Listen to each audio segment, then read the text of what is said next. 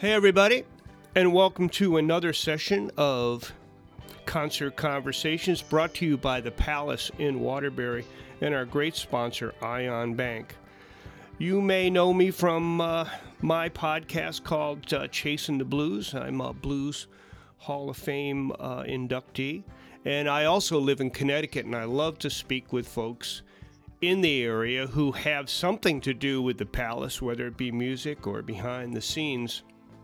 And today, I have one person who probably is all of those things and more. Uh, the person is a musician, a businessman, an inventor, and definitely an altruist. Joe Cappello. Hey, Joe, how are you doing? Hey, Tom, how are you? Thanks I'm doing great.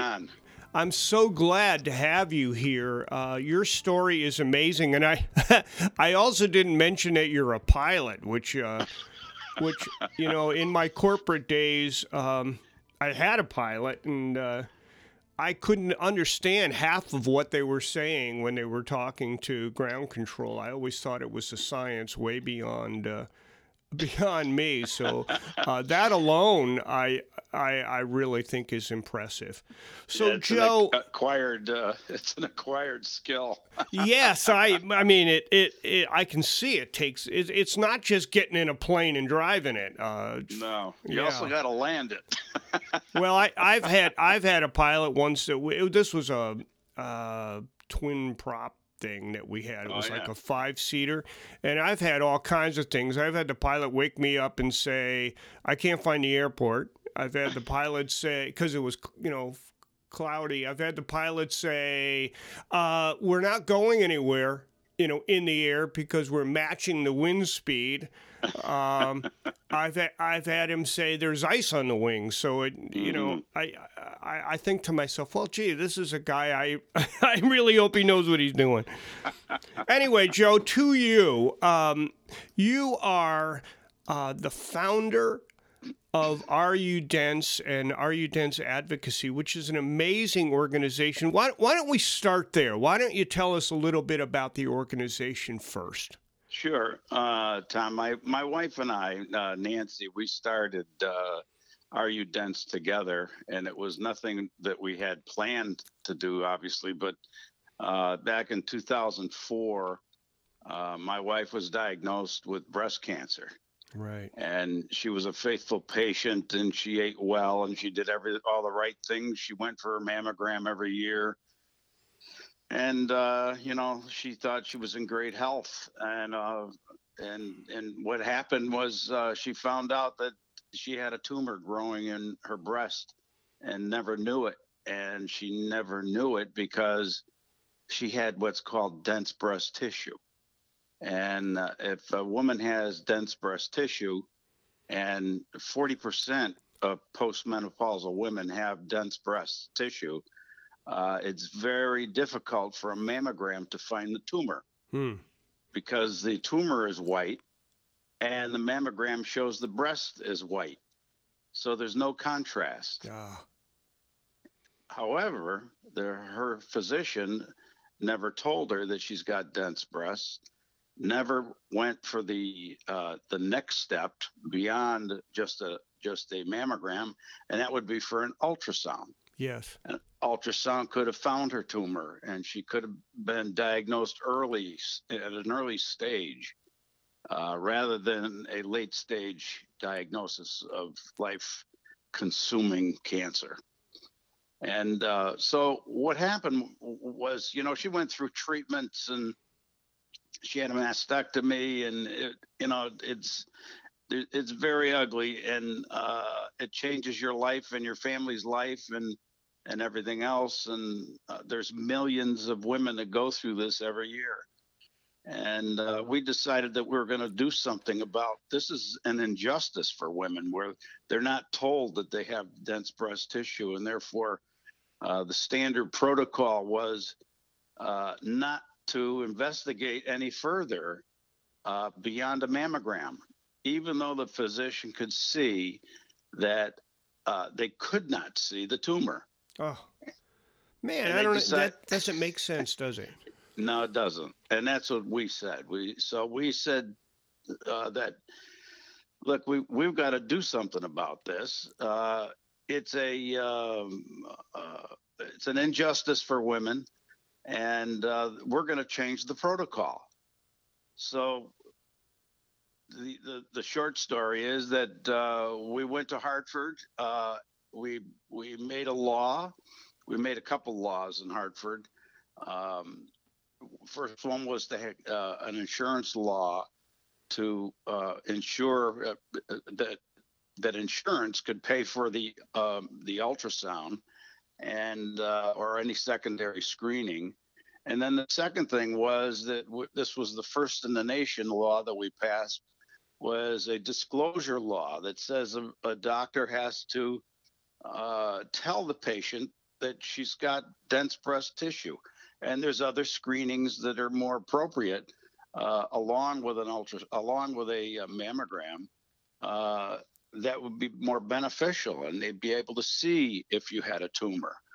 Uh, so we passed the first in the nation law, and um, and then all of a sudden the the skies opened up and we were getting phone nancy was getting phone calls and emails from all over the country from other women that were diagnosed with late stage cancer uh, and this uh, and they wanted to do what we did in connecticut so Are You Dense kind of developed out of our desire to make sure our relatives our friends and our and people in connecticut uh, were aware of this terrible misfortune uh, in the medical industry. So, uh, what happened was, uh, you know, Nancy quit her job in Hartford, retired, and she just went full time and decided to go ahead and uh, help other women around the nation. And at this point, we've got 38 states that have legislation now that uh, that that uh, inform women about their breast density. You know, it it some of these things always get me. You know, it's it, what you've just said. It seems like it's so obvious that people would say, in general, that this is this is an amazing thing. Let's do it. So you're telling me that there are many states or there are some states who still don't have the the legislation. Why is that? What's the reason for the the holdup, the pushback? Well, there's a couple of things, Tom. Uh, you know, we found that after doing this since 2004, uh, that the pushback comes certainly not from the patients. It comes from uh, it, it comes from doctors who do not want to change and it comes from uh, doctors who don't want to be told what to do by lay people. Uh, so we make a law that says you must do this, and this is the right way to. to they don't want to be told their business. Period. No. And I get that, but uh, we're talking about life and death here. We're not talking about uh, games. So um, yeah, it, it's uh, it, it the thing that is the worst is that when you get pushback from uh, the people in the business, they should know better. Was there? Under, I'm sorry. Go ahead. Uh, no, it's okay. I was going to ask you: Was there any pushback from the insurance industry on this? Surprisingly, no. Oh, good. Uh, they, uh, well, you know, it's cheaper for them to go along with us than than to have people be sick.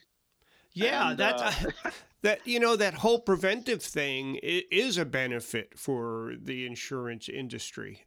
You know, uh, uh, just a quick quick thing. Uh, my wife just had open heart surgery, and uh, oh boy, well, it, it's a good thing. Uh, but the doctor, they uh, she had a cough.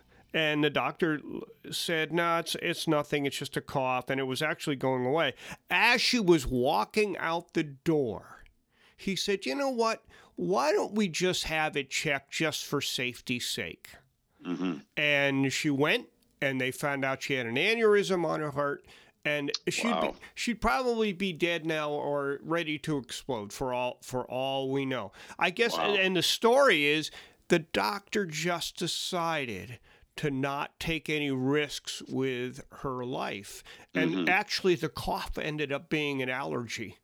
Oh my word! So no, I I guess what I'm saying is you get those people who care so much and they're they're so good that they they want to take care of every detail, not leave anything to chance.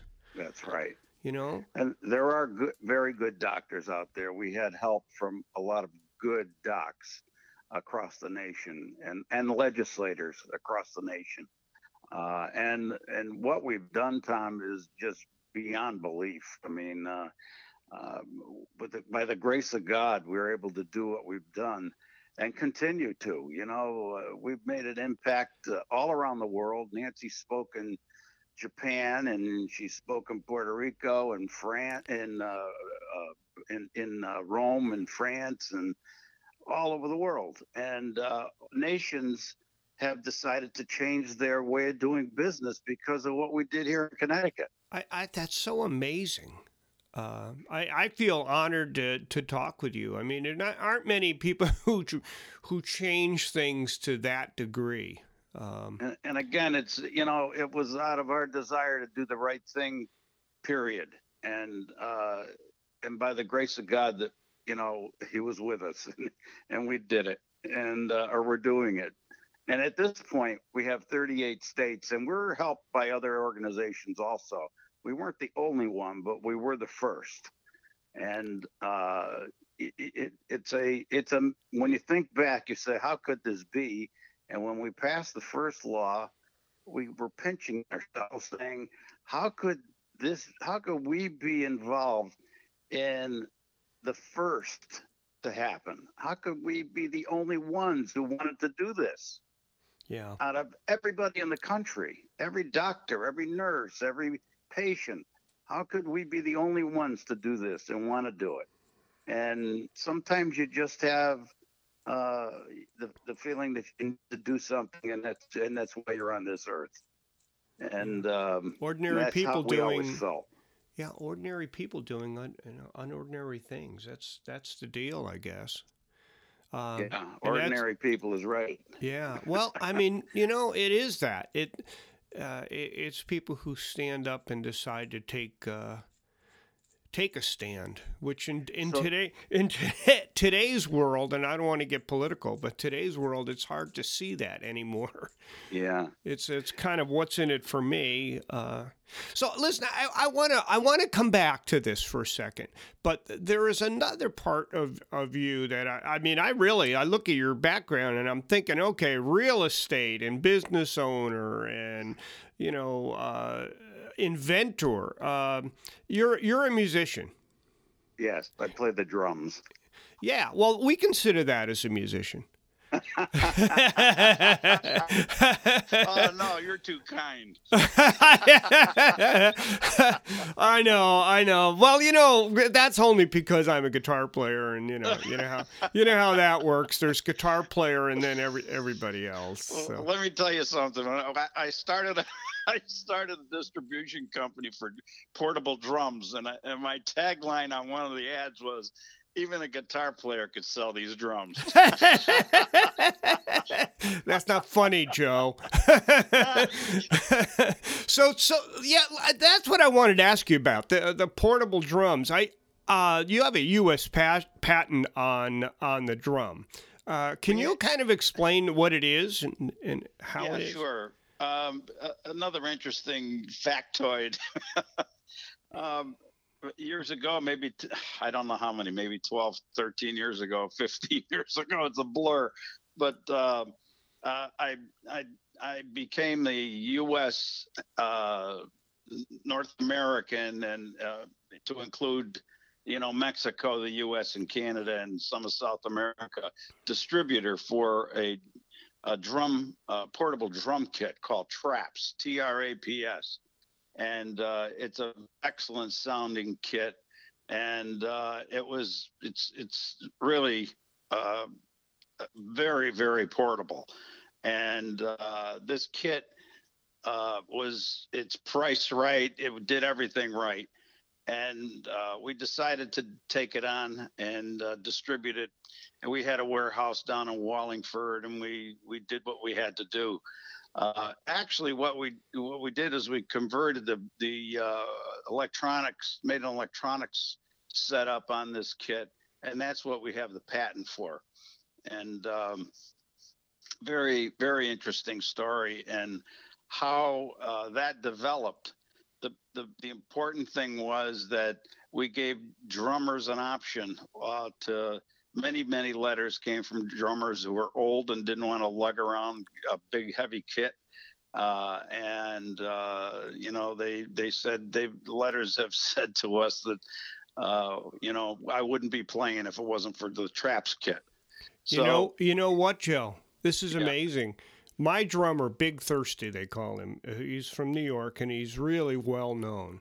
He has three kits, and one mm-hmm. of them mm-hmm. is a tra- uh, is that kit, Traps kit. Oh, really? Yep. And uh, we were in the studio, and for whatever reason, we decided to use the Traps kit, and of course, we put you know seven mics on it or whatever, and yeah. Uh, what a great sound! We we had to fool around with the bass drum a little bit, but yeah. you do anyway. That's and right. Everything else was just so great, and uh, he uses that. I'll, I'll, call him and say, "Hey, bring the traps kit." Uh, yeah. because there's limited room uh, right. you know, whatever. And man, that you don't, you know, it's not like I'm playing and I look back and go, ah, crap, he's got that little toy again. It sounds right. as good as the drums.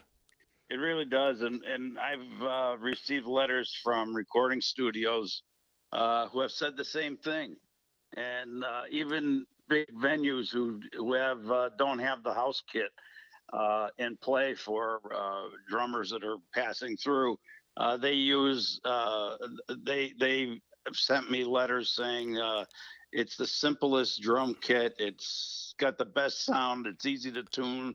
It's uh, easy to dial in on the on the uh, system that we have. You know, it's it's great. Yeah, it really is. and and if you don't have room, and and you know, a lot of times, even in big stages, you know the the there's a band and then another band and another band and they they, right. they put them in in rows. Boy it's tough to get the drums on and off. It's That's just right. it's, it's a, always it's a, a mess. tough thing. We're gonna th- this is an interesting story. I like that. Uh, we're gonna take a very short break and uh, hear from our great sponsor ion bank and then we will be right back with uh, joe cappello. Hang on there joe. Okay. Thanks tom Business owners know you have to take control of your cash flow to grow your business. Ion Bank has a full range of cash management tools to help you save time, work more efficiently, and prevent fraud. It's never been quicker or easier to take control of your cash flow so your business can take off. Learn more about Ion Bank's cash management tools at ionbank.com, member FDIC. Hey, everybody, welcome back to Concert Conversations. I have an extremely interesting guest today, Joe Cappello. Joe, um, when uh, Sherry, Sherry is um, is a friend of mine, and she's from the Palace Theater in Waterbury. She called me up and she said, "Hey, you want to be a part of Are You Dense?" And I said, "Wait a minute, that's what my wife says." I, I, actually wrote her and said, "What is this, and why are you why are you insulting me?" Um, well, we wanted to make sure nobody would ever forget our name. oh well, yeah. Can you explain? Let Let's talk about the event that's coming up. So, this sure. exciting event. We uh, every year uh, we we have our largest uh, event uh, to finance Are You Dense? And uh, it's called the Are You Dense Music Fest, and it started uh, back in 2009.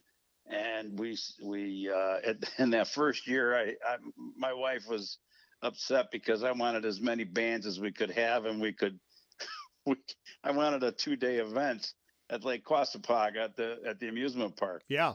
Anyway, we pared that down to 11 bands in one day and uh, wow, it it was a lot of work. It was great fun, uh, and and after that was over, I said, "We're never going to do this again." yeah, yeah, yeah. What's fun dealing with eleven bands?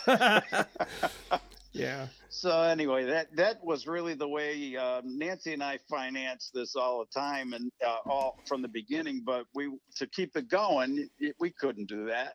So uh, and finance Are You Dense. I mean, and um, so we decided that we needed a, a, an avenue to do this. We came up with the Music Fest, uh, the Are You Dense Music Fest, and it's the first six years I believe we were at Quassapaug, and we we you know the the weather was always an issue, so we decided to step up a little bit and a lot, and we moved to the Palace Theater in Waterbury, and uh, that changed our whole our whole picture as far as uh, the event goes. Now we had to put people in seats. Now we had people sitting in an audience watching what's happening on stage, uh, rather than you know like an outdoor event. Right and uh, and it was great. We had some great musicians, some national acts, and uh, for for about six years, I believe, we were at the Palace, uh, and that was our our main source of income, along with other things. But uh, and it still is. So, the Music Fest uh, is a necessary event that we put on every year. This year, uh, we've come back to Quassy and we're going to be in the small uh, uh, pavilion area near right. the water. And uh, Tom, you're going to be one of our uh, musicians, and along with a couple of other guys that are going to be uh, playing. They're singer songwriters, and uh, we're going to have a good time, and, and it's all about raising money for Are You Dense uh, to save women's lives. Well, so I, I, hope you're excited. I'm bringing a 30 piece band with me, so uh, you know I got to cover up myself, so I I do it with a, a lot of a lot of sound. no, I'm actually uh, I will be there uh, solo. Um, but I will be a little more electric than uh, than most of the solo acts that you hear. I'm very excited about this. Um, yeah, it's, it's called it's Are fun. You Dense Music Fest. It's a 12th annual, and uh, it's right. going to be at Quassy Lakeside Pavilion in uh, Middlebury, Connecticut. It starts at uh, it's all uh, August 29. We should mention that. Right, August, August 29, 29. It starts at three o'clock. Um, and it ends around three to six, I guess, is the time. Yes, and for forty dollars, uh, you know, people get great music. Number one, and an opportunity to to get together and uh, you know we have uh, and raise money for a fantastic cause that really affects people. It's where the rubber meets the road as far as breast health care goes.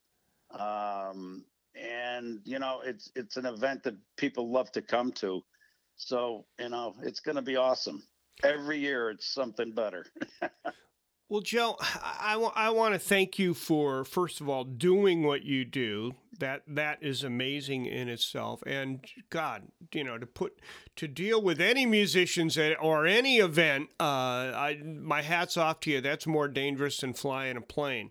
Um, honestly. Uh, but thank you so much, uh, Joe. Um, and I hope everybody comes out to this event August 29 at Quassy uh, Pavilion in Middlebury, Connecticut, 3 to 6. Joe Cappello, thank you so much for uh, joining us at Concert Conversations. Tom, thanks so much for having me on and being able to talk about the most important thing that we've ever done.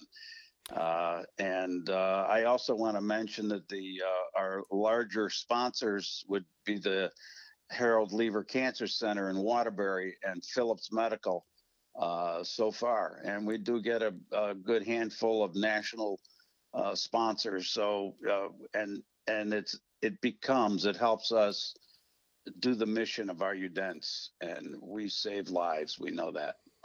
Well, thank, thank you. you for having us on, having me on. Well, thanks again. I appreciate it. All right, Joe. Have a great day. Thank you, Tom. Appreciate right. it. Everybody, you've been listening to Concert Conversations brought to you by the Palace Theater in Waterbury and the Great Ion Bank. And uh, stay tuned for many more of these. We've got a lot of great guests coming up.